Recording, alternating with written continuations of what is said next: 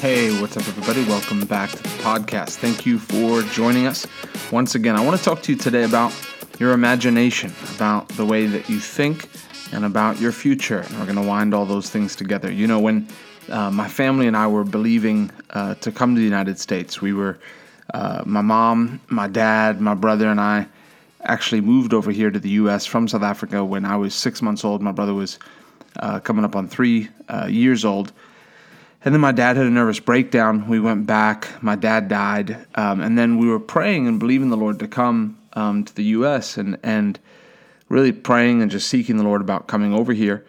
And uh, we used to do this thing we called um, we call it doing Diz, doing Disney, right? We called it. Mom called it envisioning, where we would, um, as kids, we'd go and we'd lay on my mom's bed, and we'd lay on our backs and we'd close our eyes and we would just talk about coming to America and we'd see ourselves at Disney World. For us as kids, all of America was just Disney World. But funny enough, we ended up right here in the great state of Florida, uh, about an hour from where Disney World is. But um, we would just imagine, we'd imagine ourselves getting dressed to get on the plane. You know, all right, Ryan, what are you, uh, what are you, t- what are you wearing? Oh, I got my red shorts on, and I got my T-shirt, and I got my fanny pack with my GI Joes in it. And okay, so where we go now? Now we're getting on the plane. Okay, now you're sitting in the plane. Now what are you doing? Tim's like, oh, I'm eating. Uh, I'm eating dinner on the plane. Okay, what are you eating? I'm eating steak on the plane, and I'm eating, you know, whatever it was. These uh, steak and ribs, right? We didn't know that you get like a little uh, piece of bread roll and some dry chicken, but we were imagining. We were imagining ourselves coming over. We're getting a clear picture in our mind of what our future looked like and so we'd spend our nights, and you may think that's silly. I mean, here's a grown woman, my mom, and her two boys, and before bed, she's taking these little ones instead of just, you know, there weren't iPads back then, instead of just putting them in front of a TV, she was taking them to take time to lay down to imagine our future. You know, imagine what we were believing the Lord for. For many people, you know, they have a tough time even talking about what they're believing the Lord for because they, they almost feel like I don't want to get my hopes up. I don't want to tell anybody and then it doesn't come to pass and then they think I don't have faith you know, if you can't, you, you don't need to talk to everyone about your vision, definitely not. But you need to have an excitement in your heart. You know it's faith where there's an actual excitement and expectation in your heart for it to happen. If you feel like, man, I don't want to tell anybody, then you're not in faith. You know, you begin to look at the word. If you can find one scripture that guarantees, two scriptures that guarantee that God's going to do that for you, that's what faith is. You look at the word and say, I believe the word more than I believe my circumstance. And so we used to do this and we'd envision, and I don't know how many nights a week we'd do it, but we would imagine, imagine ourselves coming to America, imagine packing up. Always had our G.I. Joes with us, right? And we'd imagine, we'd use our imagination. We didn't actually know, maybe my mom knew, but we didn't actually know that we were doing something that the Bible talks about. The Bible talks about the sight of faith, and we've done whole podcasts on that. But I want to just, by way of um, uh, just re-jog your faith, re-jog your memory, and put these things in front of you. Because for us, you know, there's two ways as believers. Just, just really, um, yeah, as believers, there's two ways of going about things. There's the natural way and there's the spiritual way. You know, people come to healing school. Healing school, supernatural healing, is healing by the Spirit of God. There, there is natural healing. There's people who go to natural doctors and they change their diet. That's not what healing school's for. We don't talk about any diet principles. I might say something like, some of y'all need to just drink more water because because most people are dehydrated, right? I don't know. I've even stopped saying things like that because that's not what we're here for. Yes, there's there's a there's a place to be a good steward of your body. I don't tell people now go and just drink 22 Red Bulls a day. You're going to get yourself in trouble. People need to go steward their body, but they can go somewhere else to learn about that. Healing school is healing by the Spirit of God through the Spirit of man. And so it's it's going about it the Bible's way, supernatural health not natural health, supernatural health by the Spirit of God, where the life of God, the anointing of God flows into your body and quickens your mortal body. So that's what healing school is about. It's the same thing with finances. You can go after finances a very natural way, and the Lord will bless the work of your hands. But then there's also the supernatural element, and the Lord couples those together. There's a natural way of doing it, and there's a supernatural way. But when you go the supernatural way, you have to work by the principles that the Bible talks about. And so your imagination, your expectation becomes what you walk in. If you if you say, "Man, I'm depending on the Lord to make me rich and I believe the Lord's going to make me rich." Can you see yourself rich? What does rich look like? Can you see a day where you open up your app on your phone and you see a savings account with $15,000 in it? Can you see it? Can you see yourself opening your phone? Type, you know, Face ID thing popping up. You clicking on the the app, your Chase bank account or whatever it is, and then opening and seeing savings, $15,000. Maybe you're already there. Maybe it's $50,000. Can you see this a specific amount? How about $54,439.82? Can you see that? Can you see that there? Can you see it where you have no mortgage left off? Can you see yourself walking down to the mailbox, grabbing a mail, and, and it's from the mortgage company saying paid in full? Can you see that? I've walked through that and I've seen it a far way off, and I've seen the day come and go where that happened. Praise the Lord. And that's by the grace of God. But God uses our imagination. So I'm going to give you some scriptures. Number one, Proverbs 23, verse 7 says, For as a man thinks in his heart, so is he. You know, the Bible, what the Bible says about you is important, but what you what you actually believe is just as important. The Bible says you're healed, but if you don't believe it, it's not going to benefit you. There's plenty of Christians who aren't healed, who don't see themselves as healed. They're very sick. And it's not to bring anybody down or condemn anybody, but as a man thinks in his heart, so is he. So if the Bible calls you healed, you need to be able to see yourself, no matter what the pain says, no matter what your doctor says, no matter what your body's telling you. If the legs are still crippled, you still say, The Lord says I'm healed. And then can you picture it? Can you close your eyes and see yourself running and jumping? Can you see yourself at the gym? Can you see yourself swimming? Can you see yourself, you know, doing something you couldn't do? If you have back problems, can you see yourself lifting lifting heavy weight again? Can you see yourself living without pain? Can you see yourself sleeping through the night? Can you get a clear picture? Can the picture get so clear until you get joy out of that picture? Man, I can. I can see myself rich and I can see myself getting richer. I can see myself able to give. I see myself giving $100,000 in one offering. And then after that, I see myself being a part of, of building things, putting millions into the kingdom. Prosperity is measured not by what you get, but by what you're able to give. Prosperity in the kingdom of God is measured by what you can give. There's people who have less money that are able to give more, and the Lord keeps multiplying them, that are in the sight of God more blessed than people who have a million dollars sitting in the bank. Because in the grand scale, the people who've given the most have the most treasure in heaven. Prosperity is measured by what you can give, not by what you can get. And let me give you another scripture.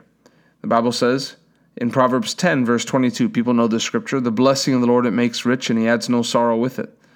Verse 24, two verses down, says, The fear of the wicked it shall come upon him, but the desire of the righteous shall be granted. What is your desire?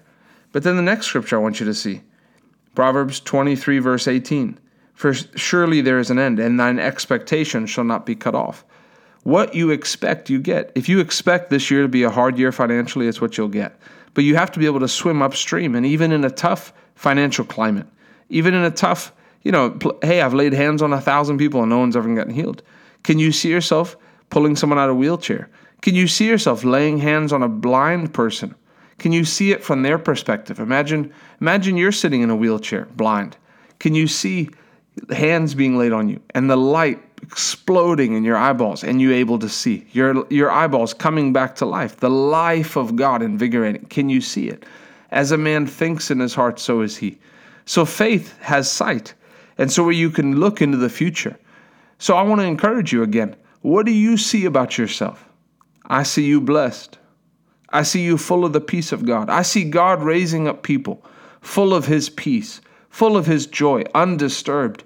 People who, res- who, who, who say no to sin, people who are strong in righteousness, people who are strong in, in morals, people who are strong in character, people who are strong in the power of God. I see people who the world would, who, who Christianity would call normal Christians, laying hands on the sick, pulling people out of wheelchairs. I see normal people coming back with testimonies. Just like the Bible says of Elijah, he was a man of like passions, just human, just as we are, man of like passions. But pulling people out of wheelchair. I see I see I see normal people, normal Christians raising the dead. You know, in this climate, you never know. You have people protesting, you have people looting. People die. People, this things are getting crazy, and they're probably only going to get crazier. Being people walking in the power of God. Who's to say that the anointing on the inside of you can't raise someone from the dead? Yes, you. Who's to say that the anointing on the inside of you right now can't pull a crippled person out of the wheelchair? Who's to say? What are you waiting on? The same spirit that raised Christ from the dead dwells in you and quickens your mortal body. And I'll add to that, quickens other people's mortal bodies through you. It's the same Holy Ghost in Jesus. He said, Greater these works that I do shall you do also, and greater works shall you do, because I go to my Father. And so your imagination is a key. I want to read something to you um, by a great man of God. The Bible says to meditate on scriptures. So what you do is you program your mind to think on the scriptures. He said, meditate on my word day and night, and you'll have good success. Your mind is the battleground of every conflict in life. 2 Corinthians 10 4 and 5. For the weapons of our warfare are not carnal, but mighty through God to the pulling down of strongholds, casting down imaginations and every high thing that exalts itself against the knowledge of God, and bringing into captivity every thought to the obedience of Christ. That's what we do. The thoughts of our future, the thoughts of who we are. You know, people talk about a positive or negative self image. But you have to be able to look through the eyes of the Bible and say, what does the Bible say about me? Yes, I may have a past. Yes, there may be things I'm ashamed of. But old things are passed away. Behold, all things are become new. When God looks, He doesn't see my record of sin. So who am I to keep that record? Who am I to hang on to that list? So if you want to be successful, if you want to be successful, get successful in your thinking. Imagination, you can't carry a negative imagination and have successful intervention in prayer. What you're praying and believing the Lord for, you have to be able to get a picture of. If you, when you're praying about finances, it's negative, if you feel negative on the inside, you have to be able to, on the inside, encourage your heart. You have to be able to get a positive picture. This is what I used to do in sales. When I would get into a neighborhood, what I would do is if I had a good day or a bad day, I'd come home, especially if I didn't have the day I wanted. I'd come home and I'd, I'd, I'd you know, I've been in the neighborhood for a day or two, but I'd come home and I would close my eyes. So I'd usually do this in the morning. I'd close my eyes and I'd imagine my neighborhood. And I imagine myself walking in the neighborhood. I'd imagine myself walking up to the front door of somebody's house, knocking on the door, the person answering, smiling, me talking to them, getting into the home, and then signing them up, and then walking out and putting, I was selling alarm systems, putting an alarm sign in the ground. And I would imagine this. I'd imagine the technician showing up, and then I and the person waving and saying thank you. And I'd imagine myself, everyone waving at me, people just warm and friendly. And by the time I was done, it was like that imagination, your imagination actually releases chemicals into your body. So, in the same way, if I could say something like Saturday morning cartoons or vacation, or if, you know, what's your most nostalgic memory that you have from your childhood? It may be playing video games 13 hours in a row. It has a feeling that's attached to it, right? It may be this family vacation. It may be a Christmas morning. It may be whatever it is, right? You've got these memories from childhood. And, and the emotions can come out of that. Your brain experiences memories and uh, and and thoughts the same way that it does actual actual things that it encounters. And so when you get a picture of the word, what does it look like? Where the what does t- Proverbs ten twenty two look like? The blessing of the Lord makes one rich and adds no sorrow with it. What does it look like to be sorrow free financially? I want to tell you it's possible. I want to tell you the Lord's brought me to a place of being sorrow free, and I'm just getting started. I'm going from glory to glory to glory. The Lord is good and his mercy endures forever. So you begin. What does it look like? For me, if I want to move forward in the things of God financially through through the principles of the word of God, I got to be able to see what the future looks like. I got to have an expectation because the Bible says my expectation will not be cut off. So if I don't expect to grow and I expect to stay at this level or maybe decrease, that's what I'll have because what I expect comes to pass. If I expect there to be growth and I expect to start seeing millions in the bank and I expect to start being able to to push out six figures and seven figures into the kingdom of God, then that's what I'll have by the grace of God. You know, as long as the other things, there's other things that line up. There's seek first the kingdom of God, as long as I'm a giver, as long as I'm a soul winner, as long as I'm seeking first God's kingdom. Prosperity is measured, once again, not by what you get, but what you can give by seeing people's lives change. As long as I'm living a pure and holy life, one of the ma- really the master key to, to, to a life with God is living a pure life and a holy life. And so, can you see it? So, I want to encourage you take some time, even if it's 10 minutes, and get a picture in your mind. What does that look like? What does your future look like? Can you see yourself? Can you see yourself getting married? Can you see yourself having kids? Don't be ashamed to ask God. Don't be ashamed to tell one or two people that are close to you, man, I believe the Lord. And not, you know, believe with me. No, you you before you tell them, you get a picture in your heart of it happening, and then there's an excitement that'll build. Man, I'm going to America. That's how we felt. Man, I'm I'm we're gonna live in America. That's where we're gonna live. And then the Lord opened the door. Well, first of all, it's the Lord's will. And so if you can find it in the Bible, it's the Lord's will. It's the Lord's will that I'm blessed. It's the Lord's will that I have more than enough to be able to, to bless people and to be able to forward the kingdom of God and to live comfortably. It's, it's the Lord's will. And so get a clear picture of that. Bishop Oyedepo said, I can't be sick because I could never see myself sick. I could never see myself sick. I can't imagine me sick because I never saw Jesus sick. That's why I'm not sick and I don't need to pray to remain healthy. I imagine that I am healthy just as Jesus was when he was on the earth.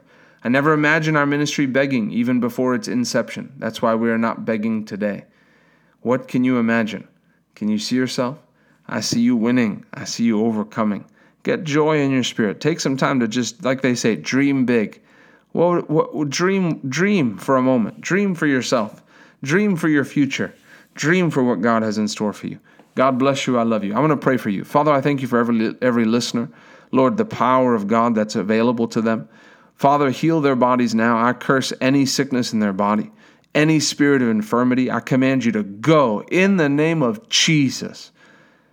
Lord, any spirit of fear, come out in the name of Jesus. Lord, any worry or sorrow about the past, any attachment to the past, I break it now in the name of Jesus. And I thank you for the peace that passes all understanding. That's it to guard your heart and your mind. In Jesus' mighty name. Amen. We love you. God bless you. We'll see you on the next podcast.